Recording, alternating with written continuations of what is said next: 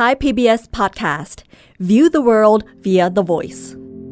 Star Stuff เรื่องเล่าจากดวงดาว The Space TH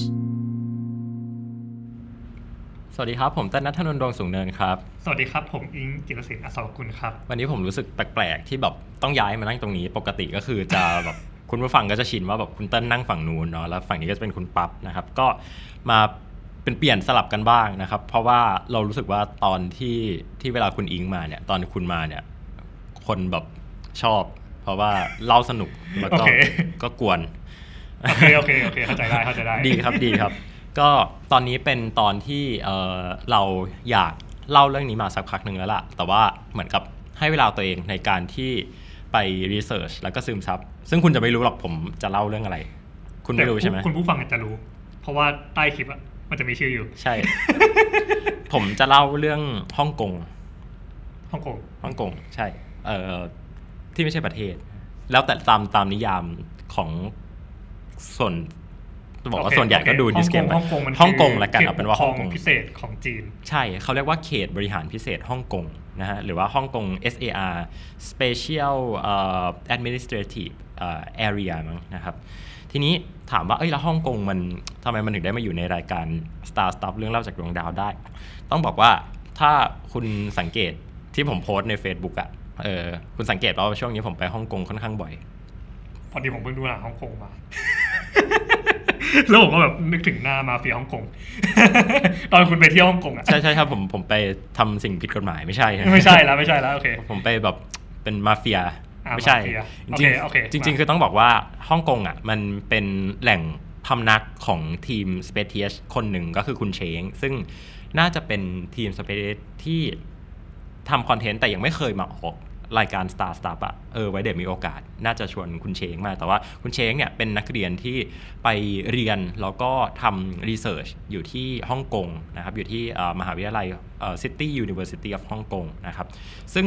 ออพอมันมีเพื่อนอยู่ที่ฮ่องกงอะเวลาที่เราไป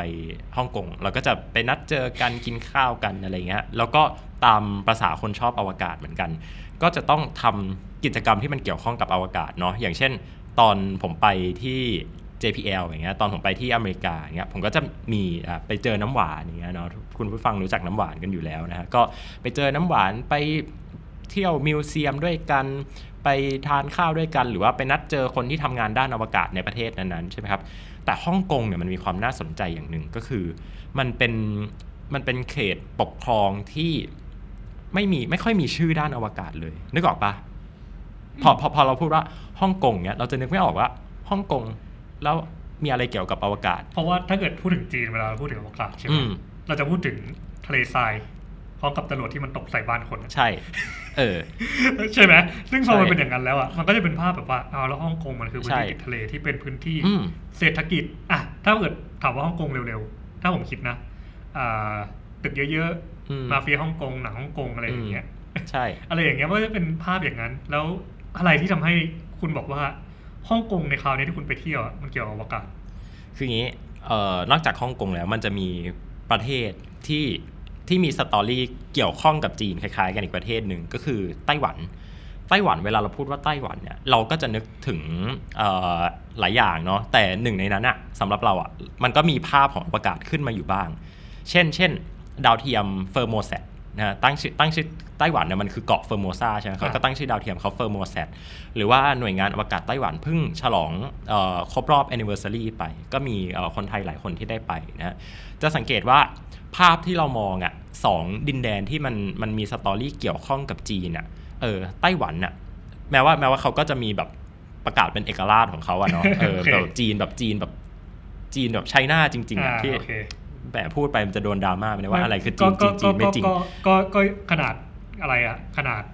สถานการทูตไทยตอนนั้นอะสมัยตอนอืมโควิดใหม่ๆอะเขายังเขียนเลยว่าสาธารณรัฐจีนอืมกับสาธารณรัฐประประชาชาชชนนจีจีนนอ่าซึ่งซึ่งโอเค เราก็พูดชื่อเต็มเขาไปเถอะว่า อันเนี้ยคือจีนไต้หวันอะจีนไต้หวันแล้วกันอะ จีนไต้หวันมันยังพอมีภาพที่เกี่ยวข้องกับอวกาศอยู่บ้าง อย่างก็เช่นก็เขาเป็นประเทศทั้งประเทศนะเขาเป็นประเทศทั้งประเทศไงอย่างดาวเทียมเอ่อดวงล่าสุดไงที่เขาเพิ่งส่งไปส่งไปไฟล์เดียวกับทีออสนะฮะบินขึ้นไปบนเอ่อจรวดเวกาไฟล์เดียวกันอ่าอ่าอันเนี้ยแปลว่าโอเค พอเราพูดถึงไต้หวันเรามีภาพอวกาศแล้วทีนี้มันก็จะเหลือฮ่องกงนี่แหละว่าเออแล้วฮ่องกงอวกาศมันอยู่ตรงไหน กับอีกอันหนึงที่เป็นเขตบริหารพิเศษเหมือนกันของมาเก๊าจีนเหมือนกัน ถูกต้องมาเก๊านะครับสองชื่อเนี้ยฮ่องกงกับมาเก๊าอะ เราแทบไม่เห็นในข่าวอวกาศเลยนึกออกปะถ้าคุณไป search แบบว่า space ตามด้วยฮ่องกงเนี้ย คุณจะไม่เจออะไรเลยเว้ย เออ space มาเก๊าก็จะ space มาเก๊าแปดแปดก็จะเจอแบบ โอเคเราโรโองเคแรมตัดอะตัดชื่อทิ้งตรงนี้โรงแรมตัดทิ้งตรงนี้ ตัดทิ้งตรงนี้โอเคอ่าเราก็จะเจอมาเก๊าที่ที่ในเชิงของอ่าหนังอ่ามมาเก๊าเนอะมาหนังแบบครับเจ้าพ่อมาเก๊าครัเจ้าบพ่อหวยอะไรอย่างนั้นใช่ซะส่วนมากใช่ ทีเนี้ยพอมันเป็นอย่างเงี้ย แล้ว ก็ดันมีเพื่อนที่เรียนอยู่ฮ่องกง เรียนด้านวิทยาศาสตร์ด้วย เราก็เลยเริ่มสนใจในสตอรี่ของฮ่องกงอะว่ามันมันเป็นยังไงกันแน่ ซึ่งเอาจริงๆอะก็ต้องไปพูดกันถึงประวัติศาสตร์ของมันเนาะ แต่ว่าเดี๋ยวเราจะเก็บเอาไว้แทรกๆละกันนะครับ ไม่งั้นมันจะกลายเป็นประวัติศาสตร์ประวัติศาสตร์ฮ่ฮ่อองงกกงงคืออย่างนี้ครับ เมื่อเออประมาณปลายปลายๆปีที่แล้วนะครับ เดือนตุลาคมนะประมาณเดือนตุลาคม มันมีข่าวใหญ่ข่าวหนึ่งที่น่าสนใจมากนะอันนี้ผมกำลังอ่านจากเเว็บไซต์ SCMP นะฮะ South China Morning Post นะครับ ซึ่งเเว็บไซต์เนี้ยเขาเขียนข่าวเอาไว้ เขาบอกว่าจีนนะฮะจีนจีนแผ่นดินใหญ่เลย CNSA นะครับกำลังเปิดแผนนะครับกำลังเปิดโครงการคัดเลือกนักบินอวกาศรุ่นใหม่ โดยที่นักบินอวกาศรุ่นใหม่เนี่ยมีแคนดิเดตจากฮ่องกงและมาเก๊าอยู่ด้วย เพื่ออะไรเพื่อสารสัมพันธ์ใช่ไหมสารเกาะเหรอซึ่งเป็นสิ่งที่เป็นสิ่งที่น่าสนใจมากว่าอุ้ยจีนเปิดรับนักบินอวกาศต่างชาติ ซึ่งจะบอกว่าต่างชาติก็ไม่ใช่ มันไม่ใช่ต่างชาติมันคือชาติเดียวกันแต่เป็นอยู่ในพื้นที่อยู่ในพื้นที่ตรงพิเศษและมีสถานะอะไรแปลกๆ อย่างเช่น คนฮ่องกงเนี่ยเขาจะมีตัวบัตรเอ่อเหมือนเป็นบัตรประชาชนของเรา เรียกว่า HKID นะฮะใช้ในการเข้าประเทศได้ใช้ในการไปติดต่อราชการอะไรต่างๆ แล้ว มันจะไม่ใช่เป็นแบบมันจะไม่ใช่เป็นแบบเหมือนเหมือนเป็นพาสปอร์ตจีนอะนึกออกปะเข้าคือใจคือมันมีความซับซ้อนมาก ๆ เลย โอเค มันมีความแบบใช่ว่าเขาเรียกอะไรแยกระบบกันดีกว่า ใช่ เออ เหมือนแบบ เหมือนแยกระบบ อ่า นี่ไงเขาถึงได้เรียกว่า one country two system เออดังนั้นอะโครงการที่จีนอยากที่จะให้ทั้งฮ่องกงและมาเก๊ามาเป็นส่วนหนึ่งกัน เป็นประเทศเดียวกันอะก็คือโครงการเรียกว่า one China one country one system คือใช้ระบบเดียวกัน แต่ตอนเนี้ยมันยังหลาย system อยู่ แล้ว จีนอะต้องการที่จะให้คนจากฮ่องกงและมาเก๊าอะมาเป็นนักบินอวกาศที่เดินทางขึ้นไปที่สถานีอวกาศเทียนกงเขาประกาศเอาไว้อย่างนี้เลยนะฮะแล้วก็มีการเเลือกแคนดิเดตมานะครับ ทั้งหมด 14 คนนะครับ เพื่อที่จะมาเทรน แล้วก็ท้ายที่สุดเนี่ยจะมีการประกาศว่าคนที่จะได้เป็นนักบินอวกาศเนี่ย จากฮ่องกงและมาเก๊าเนี่ยนะฮะจะเป็นใครชื่ออะไรนะฮะโดยที่ตำแหน่งที่ทางจีนวางเอาไว้ให้เนี่ยเขาต้องการที่จะให้คนจากฮ่องกงมาเก๊าเนี่ยขึ้นไปเป็น payload specialist หรือว่า mission specialist บนสถานีอวกาศไอ้หน้าที่เนี้ย payload specialist หรือว่า mission specialist เนี่ยมันเป็นมันเป็นเหมือนกับคนที่เป็นนักวิจัยที่ขึ้นไปทำการทดลองอะ่ะมันจะไม่ได้เหมือนกับ pilot แล้วก็ commander อืมอืมที่ที่เป็นเหมือนแบบผู้บัญชาการภารกิจว่าแบบ ฉันจะต้องคอยแก้ปัญหาหรือแบบอืมอืมเป็น flight engineer ที่คอยแบบเอ้ยยานพังตรงนี้หรือเปล่า คือคือแค่เอา scientist ขึ้นไปผมอืมว่าสำคัญแล้ว เพราะว่าอย่างใช่แรกคือโอเค คงไม่มีนักบินอวกาศคนไหนสามารถแบบเอ่อทำได้ทุกอย่างทำได้ทุกอย่างหรอกทำ PCR คุณโอเคคือแบบโอเคแค่แค่งานเราเราแบบอืมเป็นนักวิจัยนะเราก็รู้แล้วว่าแบบอืมเออมันไม่ใช่แบบว่านักวิจัยทุกคนสามารถทำไอ้ส่วนส่วนนี้ได้ ใช่ แล้วคุณนี่เป็นแบบว่า ต้อง จับปลาหลายมืออีกอย่างนั้นนะอืม ที่เป็นทั้งนักบินอวกาศคุณต้องทำภารกิจแบบว่า วิทยาศาสตร์เอกต้องมานั่งทำนู่นทำนี่อีกมันใช่มันผมว่ามันหนักใช่หนักมากนะสำหรับคนคนหนึ่งในการเออ ทำงานเนี่ยดังนั้นผมคิดว่า โอเค การมีเขาเรียกว่าอะไรอะ payload specialist mission ใช่ มันมี specialist คนที่สามารถที่แบบรู้ว่า โอเค ต้องใส่อันนี้เท่านี้อืม ทำอันนี้เท่านี้ รู้โนฮาบางอย่าง เออ ที่มันจำเป็นในการทำงานอะอื มันช่วยให้เวลามันเร็วขึ้นมากนะ ในการทำงานให้มันเสร็จอะ คนแรกที่เรียกได้ว่าเป็น payload specialist ของของโลกใบเนี้ยอ๋อ ก็คือของโลกใบนี้เอ่อก็คือคุณแฮริสันสมิธที่เป็นนักธรณีวิทยา แล้วขึ้นไปดวงจันทร์ในภารกิจอพอลโล 17 อ่าอ่า ใช่ใช่ เพราะว่าตอนนั้นคือแบบทุกคนแบบมาแบบทรงทหารกันหมดเลยแบบคุณนีล อาร์มสตรองเงี้ยก็แบบขับเครื่องบินมาเลยใช่ไหม ใครจะไปรู้ว่าแบบไอหินก้อนแดงๆก้อนนี้มันคืออะไรเออออย่างเงี้ยถูกป่ะครับใช่ไหมก็เรียกได้ว่าเป็นการเลือกคนให้เหมาะกับงาน ทีเนี้ยเอ่อ ด้วย background ของทั้งฮ่องกงและมาเก๊าเนี่ยมันมีการทำวิจัย มันมีการเรียนการสอนวิทยาศาสตร์ที่ที่ค่อนข้างดีอยู่แล้วนึกออกปะไม่งั้นแบบคุณเชงเนี้ยเพื่อนเราคงไม่แบบไปเรียนทำด้านด้านด้านเอ่อชีววิทยาที่ฮ่องกงนะฮะดังนั้นมันจะมีนักวิทยาศาสตร์พวกเนี้ยที่เออพอที่จะมาเป็นนักบินอวกาศได้ แล้วก็เอาการทดลองของตัวเองขึ้นไปทำบนอวกาศ อันเนี้ยก็เลยเป็นโอกาสที่จีนใช้วิธีเนี้ยในการที่จะสารสัมพันธ์ แล้วก็ทำให้เหมือนกับประเทศจีนมันกลายเป็นปึกแผ่นนะครับ ซึ่งในตัวในตัวข่าวเนี่ยนะฮะที่เราอ้างอิงจากเอ่อ SCMP เนี่ยเขาบอกว่าจะมีการมา training เนี่ยในปี 2024 นี้นะครับแล้วก็น่าจะได้ประกาศรายชื่อจริงๆเนี่ยประมาณปี 2025 ซึ่งในตอนนั้นเนี่ย จีนเองก็ก็ operate สถานีอวกาศเทียนกงของตัวเองเนี่ยไปได้แบบนน่าจะถึงในจุดที่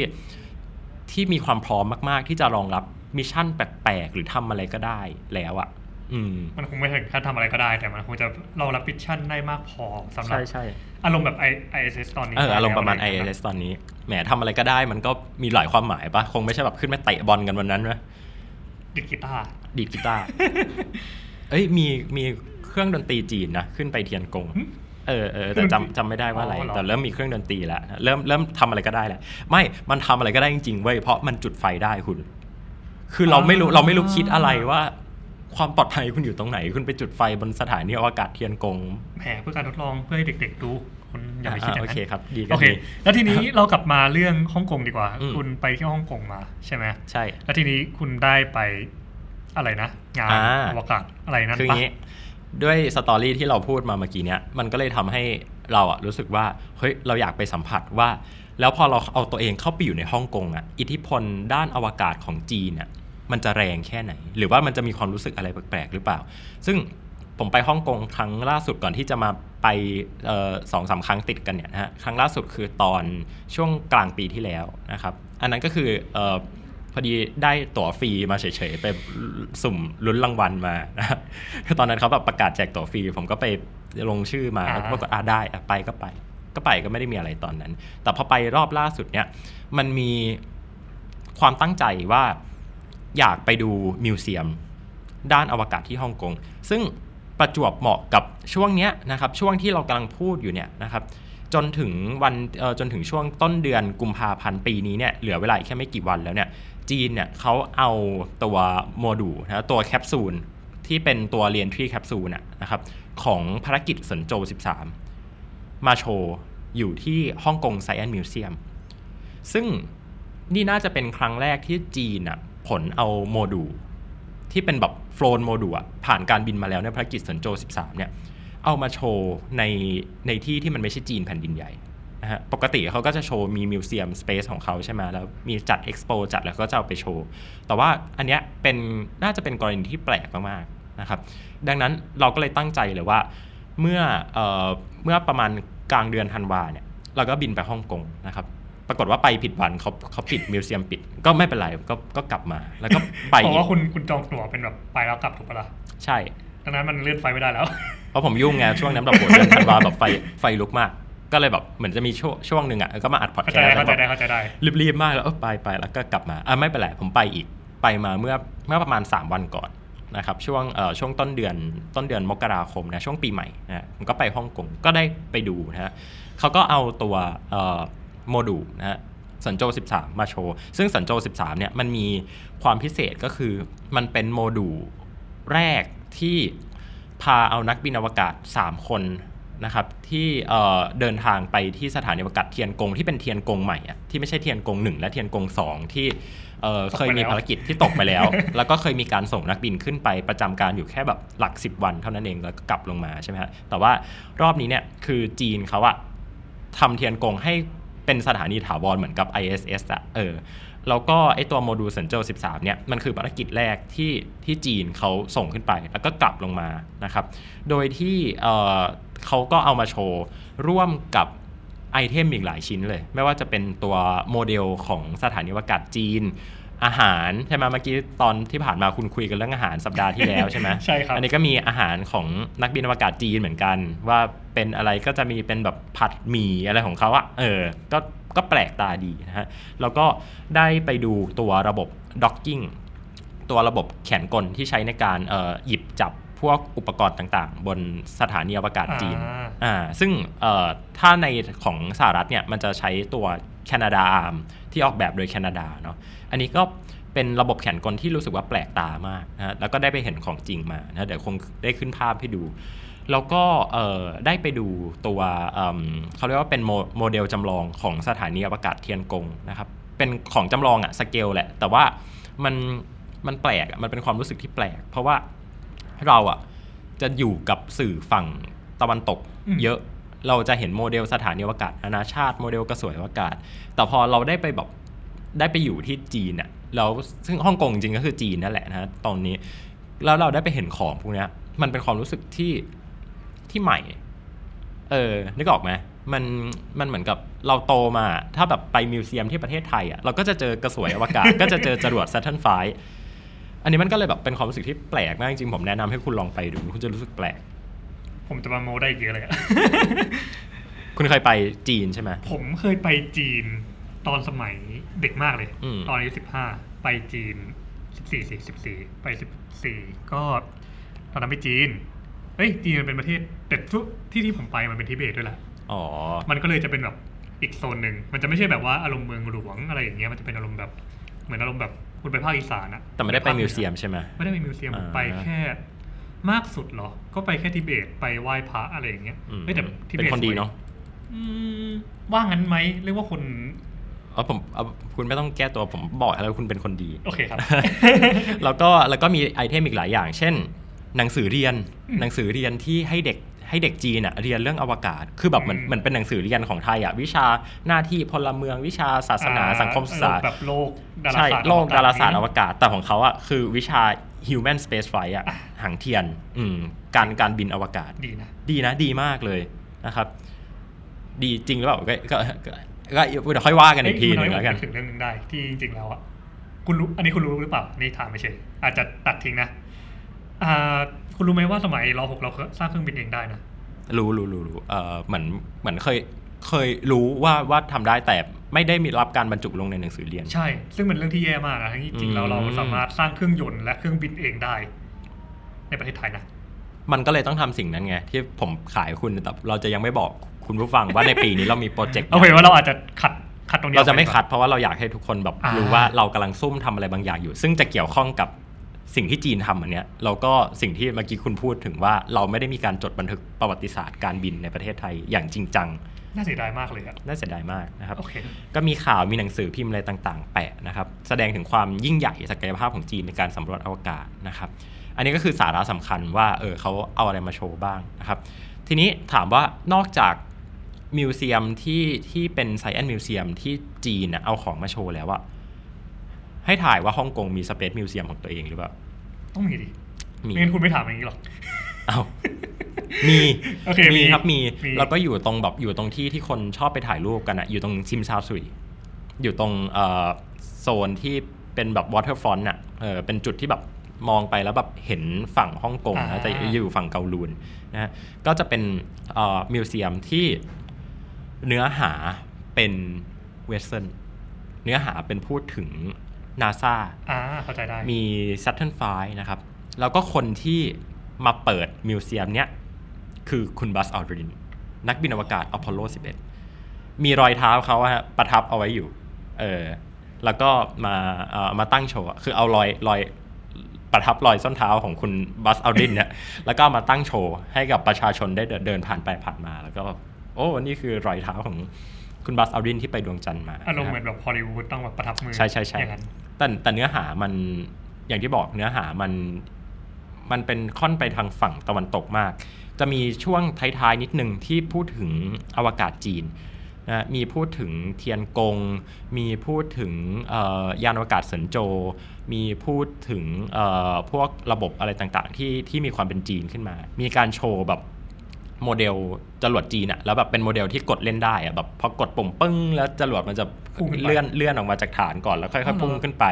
นะแต่ไม่สมจริงอย่างหนึ่งตรงที่ไม่ได้มีแบบตัวซากจรวดตกกลับมาคุณนี่ก็ล้อจังเลยนะเอ้ยผมพูดความจริงนะมันมันจะสมจริงมากเลยนะ ถ้าแบบข้างล่างมีบ้านอยู่อะแล้วก็แบบมีชิ้นส่วนจะตกลงมาแล้วบ้านก็บึ้มอะอันนี้อันนี้อันนี้คือมิวเซียมที่เป็นสเปซมิวเซียมทีนี้ถามว่า จากที่เรารู้มาว่าจีนเนี่ยพยายามที่จะเข้ามามีอิทธิพลในในในฮ่องกงและมาเก๊าเนี่ยผ่านงานอวกาศหนึ่งก็คือไปคัดเลือก astronaut ใช่ไหมฮะ แล้วก็อันที่สองก็คือเริ่มมีการเอา exhibition จัดนิทรรศการอะไรมาโชว์นะฮะ มันทำให้เรารู้สึกว่าจีนอะพยายามเข้ามามีใช้อวกาศเป็น power ซึ่งไม่ใช่ soft power ด้วยนะ มันคือ hard power นะนึกออกปะพลังด้านการสำรวจอวกาศพลังด้านการทหารน่ะ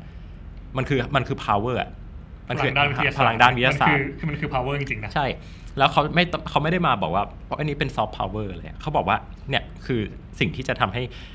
จีนเป็นความฝันของจีน และเรียกจีนเป็นแบบเป็นจีนเดียวอะ่ะคุณเดินไปตามฮ่องกงอะช่วงนี้จะเจอป้ายแบบนโยบายจีนเดียวนะครับ recap ประวัติศาสตร์ให้ฟังเร็วๆ ก็คือเอ่อ ฮ่องกงเนี่ยนะครับเมื่อก่อนก็เป็นเป็นส่วนหนึ่งของจีนนั่นแหละถูกต้องเรียบร้อยตามปกติ จนมันมีความเปลี่ยนแปลงทางประวัติศาสตร์ ก็คือมีการทำสงครามกับอังกฤษใช่ไหมครับแล้วก็เริ่มมีการเเสียดินแดงบางส่วนไปให้กับอังกฤษนะครับประมาณ2อสาครั้งนะครับสองสารอบ แล้วก็รอบสุดท้ายเนี่ยที่เสียไปเนี่ย เป็นการเสียในลักษณะเอ่อให้สัญญาในการเช่าพื้นที่ 100 ปีนะครับแต่ว่าอย่างปี99 ปีนะครับแต่ว่าอย่างไรก็ตามเนี่ยเอ่ออังกฤษเนี่ยตอนที่เขาคืนเนี่ยเขาคืนทั้งหมดเขาคืนส่วนฮ่องกงที่เป็นที่แทบจะได้มาโดยที่ไม่ต้องคืนก็ได้อะคืนกลับไปให้จีนด้วยนะในช่วงปี 1997 ซึ่งตอนนั้นเราสองคนก็ยังไม่เกิดนะครับก็ไม่ไม่ทันช่วงที่ เราเรียกฮ่องกงว่าเป็นบริติชฮ่องกงนะฮะก็มามาทันช่วงที่เเริ่มมีการเรียกร้องถึงสิทธิเสรีภาพแล้วก็ประชาธิปไตยใช่ไหมครับการประท้วงใหญ่ปี 2014 ซึ่งเอ่อถ้าถ้าพูดตรงๆ ก็คือเรารู้สึกว่าเราเรา respect คนพวกนี้ที่เขากล้าที่จะเลือกอนาคตตัวเอง กล้าที่จะเขียนอนาคตของตัวเองนะฮะซึ่งภายหลังแม้ว่า movement นี้มันจะมันจะหายไปอะแต่อย่างน้อยเขาก็ได้บันทึกแบบ ประวัติศาสตร์เอาไว้แล้วอะว่าครั้งหนึ่งเขาเคยต่อต้าน ครั้งหนึ่งเขาเคยแบบลุกขึ้นสู้นะฮะเราก็เลยก็เลยแบบได้เห็นว่าโอเคมันมันมี movement นี้อยู่นะครับ แล้วจีนเองเนี่ยก็ใช้อำนาจบางอย่างมามาเพื่อที่จะแบบควบรวมฮ่องกงแล้วก็ทำให้กลายเป็นประเทศเดียว ผ่านหลายอย่าง งานอวกาศด้วยก็เป็นส่วนหนึ่งนะครับที่เราคุยกันเรื่องงานอวกาศ แล้วก็หลายอย่างที่เป็นที่เป็น hard power อย่างเห็นได้ชัด เช่น การสร้างสะพานเชื่อมนะครับสะพานข้ามทะเลนะที่ครั้งหนึ่งก็เคยยาวที่สุดในโลก ระหว่างฮ่องกงกับมาเก๊าแล้วก็จูไห่ซึ่งเป็นส่วนหนึ่งของจีนแผ่นดินใหญ่นะครับก็เราก็ได้ไปไปนั่งรถผ่านสะพานนี้มาด้วยนะครับเล่าให้ฟังเฉยๆไม่มีอะไรรถบัสนั่งรถอ่านั่งเป็นรถบัสไปหนะรือครัว่าบนั่งรถไฟรถไฟฟ้า มันยังไม่มีรถไฟฟ้ามันจะเป็นอ๋อรเหรถอมันจะเป็นรถบัสอยู่แต่คุณขับรถไปเองได้นะครับแย่จังเออทีนี้เราโอเคเราได้เห็นภาพรวมแล้วล่ะว่า ตอนนี้จีนพยายามที่จะทำอะไรอยู่นะครับ มันไปเชื่อมต่อกับตอนที่เราเคยเล่าก่อนๆนั่นเนี่ยกับคุณปั๊บได้ว่า แม้กระทั่งในไทยเองอะ่ะจีนเองก็อยากที่จะเข้ามามีอิทธิพลอย่างมากเหมือนกันนะครับ ในช่วงประมาณเดือนตุลาคมปีที่แล้วนะครับไม่ใช่ปีที่แล้ว 2 ปีก่อนนะครับ ปี 2022 จีนเคยจัดกิจกรรมอันหนึ่งที่ที่โรงเรียนสวนกุหลาบนะครับ เป็นการเอาเด็กนักเรียนอะ มานั่งถามคำถามกับนักบินอวกาศที่อยู่บนสถานีอวกาศเทียนกง ซึ่งเราเองก็ก็ได้ไปงานนี้ด้วยนะฮะซึ่งก็ก็รู้สึกตื่นเต้นมากว่าอุ๊ยเราได้เห็นแบบการเข้ามามีอิทธิพลของจีนในไทยจริง ๆ ที่ที่ถือว่าเล่นใหญ่อยู่นะ ให้เด็กมาแบบถามคำถามกับนักบินอวกาศที่ประจำอยู่บนสถานี มันเป็นโอกาสที่ดีมากลยมันเป็นโอกาสที่ดีมากนะครับมากๆเลย แต่ก็ก็สไตล์จีนก็จะมีความแบบ จับเด็กมานั่งเรียงเรียงๆกันนะครับแล้วแล้วอันนี้ความเห็นส่วนตัวก็คือเด็กที่ถามอะก็ไม่ได้แบบไม่ได้เป็นคนที่อินเรื่องอวกาศเท่าไหร่ มันจะไม่เหมือนแบบเราตอนสมัยม.ปลายที่แบบ มาแบบคุยเรื่องอวกาศกันอะไรเงี้ยที่โดดเรียนไปงานอวกาศ ที่โดดเรียนไปงาน NARIT นะต้องบอกว่า NARIT เนี่ยทำเราสองคนโดดเสียการเรียนไปบ่อยมากเยอะมากนะก็นั่นแหละครับ อันนี้ก็คือจีนมาหาคุณถึงโรงเรียนเลย แล้วก็เอ่อให้ conference call กับ นักบินอวกาศนะซึ่งมีหลายประเทศที่ที่ทำในในกลุ่มอาเซียนนี้นะครับแล้วก็อีกกรณีหนึ่งที่น่าสนใจก็คือจีนเองเนี่ยต้องการที่จะแผ่อิทธิพลโครงการ ILRS หรือว่า International Lunar Research Station ในไทยด้วย แล้วก็ตอนนี้ประเทศไทยของเราก็มีการไปเซ็น MOU ร่วมกันแล้วนะฮะว่าในภารกิจชางเอ๋อ7เนี่ยที่จะเดินทางไปดวงจันทร์เนี่ยในอีก 2-3 ปีข้างหน้าเนี่ยก็จะมี payload ของคนไทยเนี่ยติดตามขึ้นไปกับ ชางเอ๋อด้วยนะครับ มันมันทำให้เรารู้สึกว่าจีนอะจากเดิมที่เขาเขามองว่าตัวเองเป็นประเทศที่เดี่ยวๆทำได้ทุกอย่าง โดนแบนจากนานาชาติไม่เป็นไร ตอนนี้เขาไปร่วมมือกับหลายเจ้ามากๆ ฝรั่งเศสก็ไปร่วมมือกับจีนนะครับเริ่มจะมีหลายโครงการหลังจากเนี้ยหลังจากปี 2024 เป็นต้นไปอะ่ะเราจะเห็นจีนร่วมมือกับหลายประเทศมากๆ แล้วก็ในขณะเดียวกันเอง จีนก็ใช้งานอวกาศเนี่ย ในการที่มาเอ่อควบคุมอำนาจ ในดินแดนที่วันหนึ่งก็คงต้องกลายเป็นจีนแผ่นดินใหญ่ในที่สุด ด้วยการทำให้คนฮ่องกงรู้สึกว่าเขาเขาเขาเขาได้รับความรู้ได้รับความแรงบันดาลใจจากเทคโนโลยีอวกาศที่เป็นเทคโนโลยีของจีน ที่ไม่ได้เป็นแบบมิวเซียมที่บัสเอาดินมาเปิดอย่างเงี้ยฮะเราก็เลยรู้สึกว่าประเด็นเนี้ยเป็นประเด็นที่น่าสนใจมากๆ ก็เลยอยากมาแชร์ให้ฟัง อืม ซึ่งมันทำให้ผมนึกถึงเรื่องเรื่องหนึ่ง อืม คุณน่าจะรู้จักช่วงสมัยที่อ่าอิสลามอือฮึ ยุคทองอิสลามนึกออกอืไหม มอืมอืม ซึ่งซึ่งจริงๆถามว่าทำไมเกิดยุคยุคทองของอิสลามขึ้นมา มันเกิดจากแนวคิดหนึ่งของสุลต่านท่านหนึ่งผมจำชื่อไม่ได้ละอือฮึ ชื่ออะไร แต่ว่าท่านอะมีความคิดว่าจริง ๆ แล้วอะการที่เราจะเผยแพร่ศาสนาของเราอะ ให้ออกไปได้ไกลมากๆ เนี่ย แล้วก็ให้กว้างที่สุดเท่าที่ทำได้อะมันคือการที่เรารวบรวมข้อมูลทุกอย่างอะ เข้ามาไว้ที่ตัวเองอืมและเพื่อให้ทุกคนอะเข้ามาเรียนรู้อ่าอ่าเรื่องต่างๆที่นี่ใช่ไหมแล้วหลังจากที่เราเรียนรู้แล้วเราก็สามารถเผยแพร่ศาสนาตรงนั้นเข้าไปได้ด้วย ซึ่งแนวคิดเนี้ยมันเจ๋งมากเลยที่ว่าเขาไปตอนนั้นอะในช่วงที่ยุโรปกำลังเป็นยุคมืดอยู่อะอ่าที่เนี่ยมันคือที่ที่ส่งคนทุกคนอะออกไปทั่วทุกทิศทุกทางที่รู้จักมาไม่ว่าจะเป็นแอฟริกา ส่งไปยุโรปส่งไปเอเชียส่งมาจีนอย่างเงี้ย เกิดเส้นทางสายไหมเกิดอะไรพวกนี้ขึ้นมา คือเดินตามเส้นทางเดิมๆอย่างเส้นทางสายไหมอะไรพวกเนี้ยแล้วรวบรวมข้อมูลทั้งหมดอะกลับเข้ามาอืมดังนั้นช่วงเวลานั้นจะมีหลายอย่างที่อ่าถูกมีนักคิดนักเขียนถูกอ่าเก็บรวบรวมมา แล้วก็เผยแพร่ศาสนาไป ในเวลาเดียวกัน อย่างเช่น คุณรู้จักคำว่าอัลกอริทึมปะอ่าอ่าอัลกอริทึมอะก็ต้องรู้จักสิ มันชื่อชื่อคนอ่าอ่าซึ่งซึ่งอัลกอริทึมเขาบอกว่าเป็นหนังสืออ่าหนังสือคณิตศาสตร์ที่ขายดีที่สุดม ของโลกอาหรับมแล้วมันสามารถเผยแพร่ศาสนาไปด้วยในเวลาเดียวกันได้ สมมติคุณจะไปขายหนังสือ คุณก็เป็นคนอาหรับขายหนังสือนึกออกไหมแล้วก็มาถามเฮ้ย อันนี้คือหนังสืออะไรอ๋อหนังสือคณิตศาสตร์เรียนคณิตศาสตร์ไปเรียนคณิตศาสตร์มา ก็ได้เผยแพร่ซึมซับวัฒนธรรมของชาวอาหรับไปด้วย คุณพูดอย่างเงี้ย ผมนึกอย่างหนึ่งว่าจริง ๆ แล้วอะสิ่งที่จีนทำอะแล้ว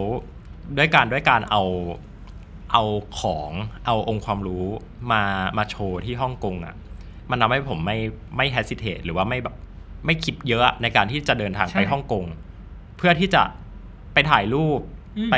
เขียนข่าว ไปทำคอนเทนต์อืมแล้วสุดท้ายแล้วคนที่ได้ก็คือจีนอยู่ดี ต่อให้ใช่ผมจะเอามาเล่นมุกว่าจรวดตกใส่บ้านอะไรก็เหอะมันก็คือจริงได้อยู่ดี ใช่ใช่ก็เหมือนที่อาหรับเขาคิดตอนนั้นไงว่าเออเขาก็ได้อยู่ดีสมมติคนจากยุโรปมาเรียน